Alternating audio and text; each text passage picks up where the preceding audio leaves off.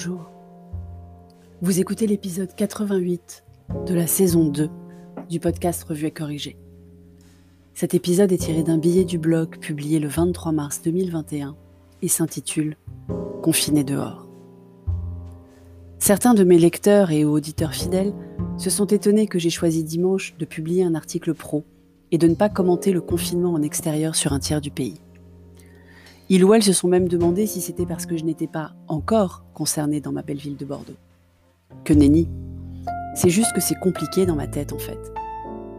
Ce n'est pas un échec, c'est juste que ça n'a pas marché. À nouveau. Après, on ne peut pas leur en vouloir, on n'a aucune expérience, on teste des trucs. Ça marche ou ça marche pas, et quand ça marche pas, on change. En start-up, on appelle ça le fail fast, mais il y a le mot fail dedans. Alors le gouvernement, il aime pas. On peut pas leur en vouloir de ça non plus.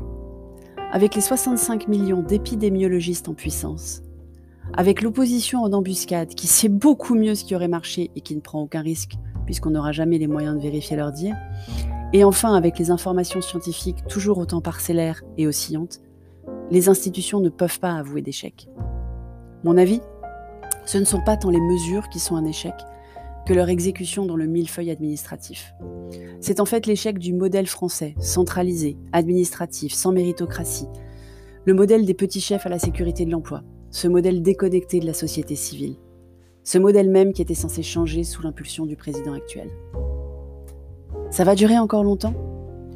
Avec un virus qui a plus d'énergie qu'une pile Duracell, on en prend à mon avis encore pour quelques mois, surtout que la valse des vaccins n'arrête pas et devient à mille temps. Entre problèmes d'approvisionnement, pas de deux sur les effets secondaires, logistique de stockage et volte-face sur les âges d'administration de chaque crue, on n'est pas près d'être vacciné avec Cher et Tendre. J'avais un temps espéré demander à notre pharmacie de nous appeler si jamais un soir il leur restait des doses d'AstraZeneca à utiliser, mais la dernière recommandation de la Haute Autorité de Santé, qui est donc de réserver le AstraZeneca aux plus de 55 ans pour ceux qui n'ont pas suivi, ne me permettra pas d'essayer. Donc vu qu'on nous annonce fin de l'été pour notre classe d'âge, les moins de 50 ans sans problème particulier, je table sur novembre. Enfin j'espère. Parce que j'aimerais bien prendre l'avion en décembre et que j'ai peur que ça ne soit un passage obligé pour voyager ce vaccin. 2 ans sans voyager, ça fait déjà long, ça m'embêterait d'attendre plus. Mais quelles alternatives ?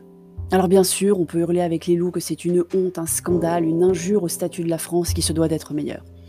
On peut clamer haut et fort qu'il fallait faire différemment, et que si les Français avaient voté pour le ou la clameur ou clameuse, alors les choses eussent été différentes. Invérifiable, ça ne mange pas de pain. On peut râler, résister, ne pas respecter les consignes, dire que c'est confusant, mais au fond, qu'est-ce qu'on peut faire ? Dieu, donne-nous la grâce d'accepter avec sérénité les choses qui ne peuvent être changées, le courage de changer celles qui devraient l'être, et la sagesse de les distinguer l'une de l'autre, ou d'en connaître la différence.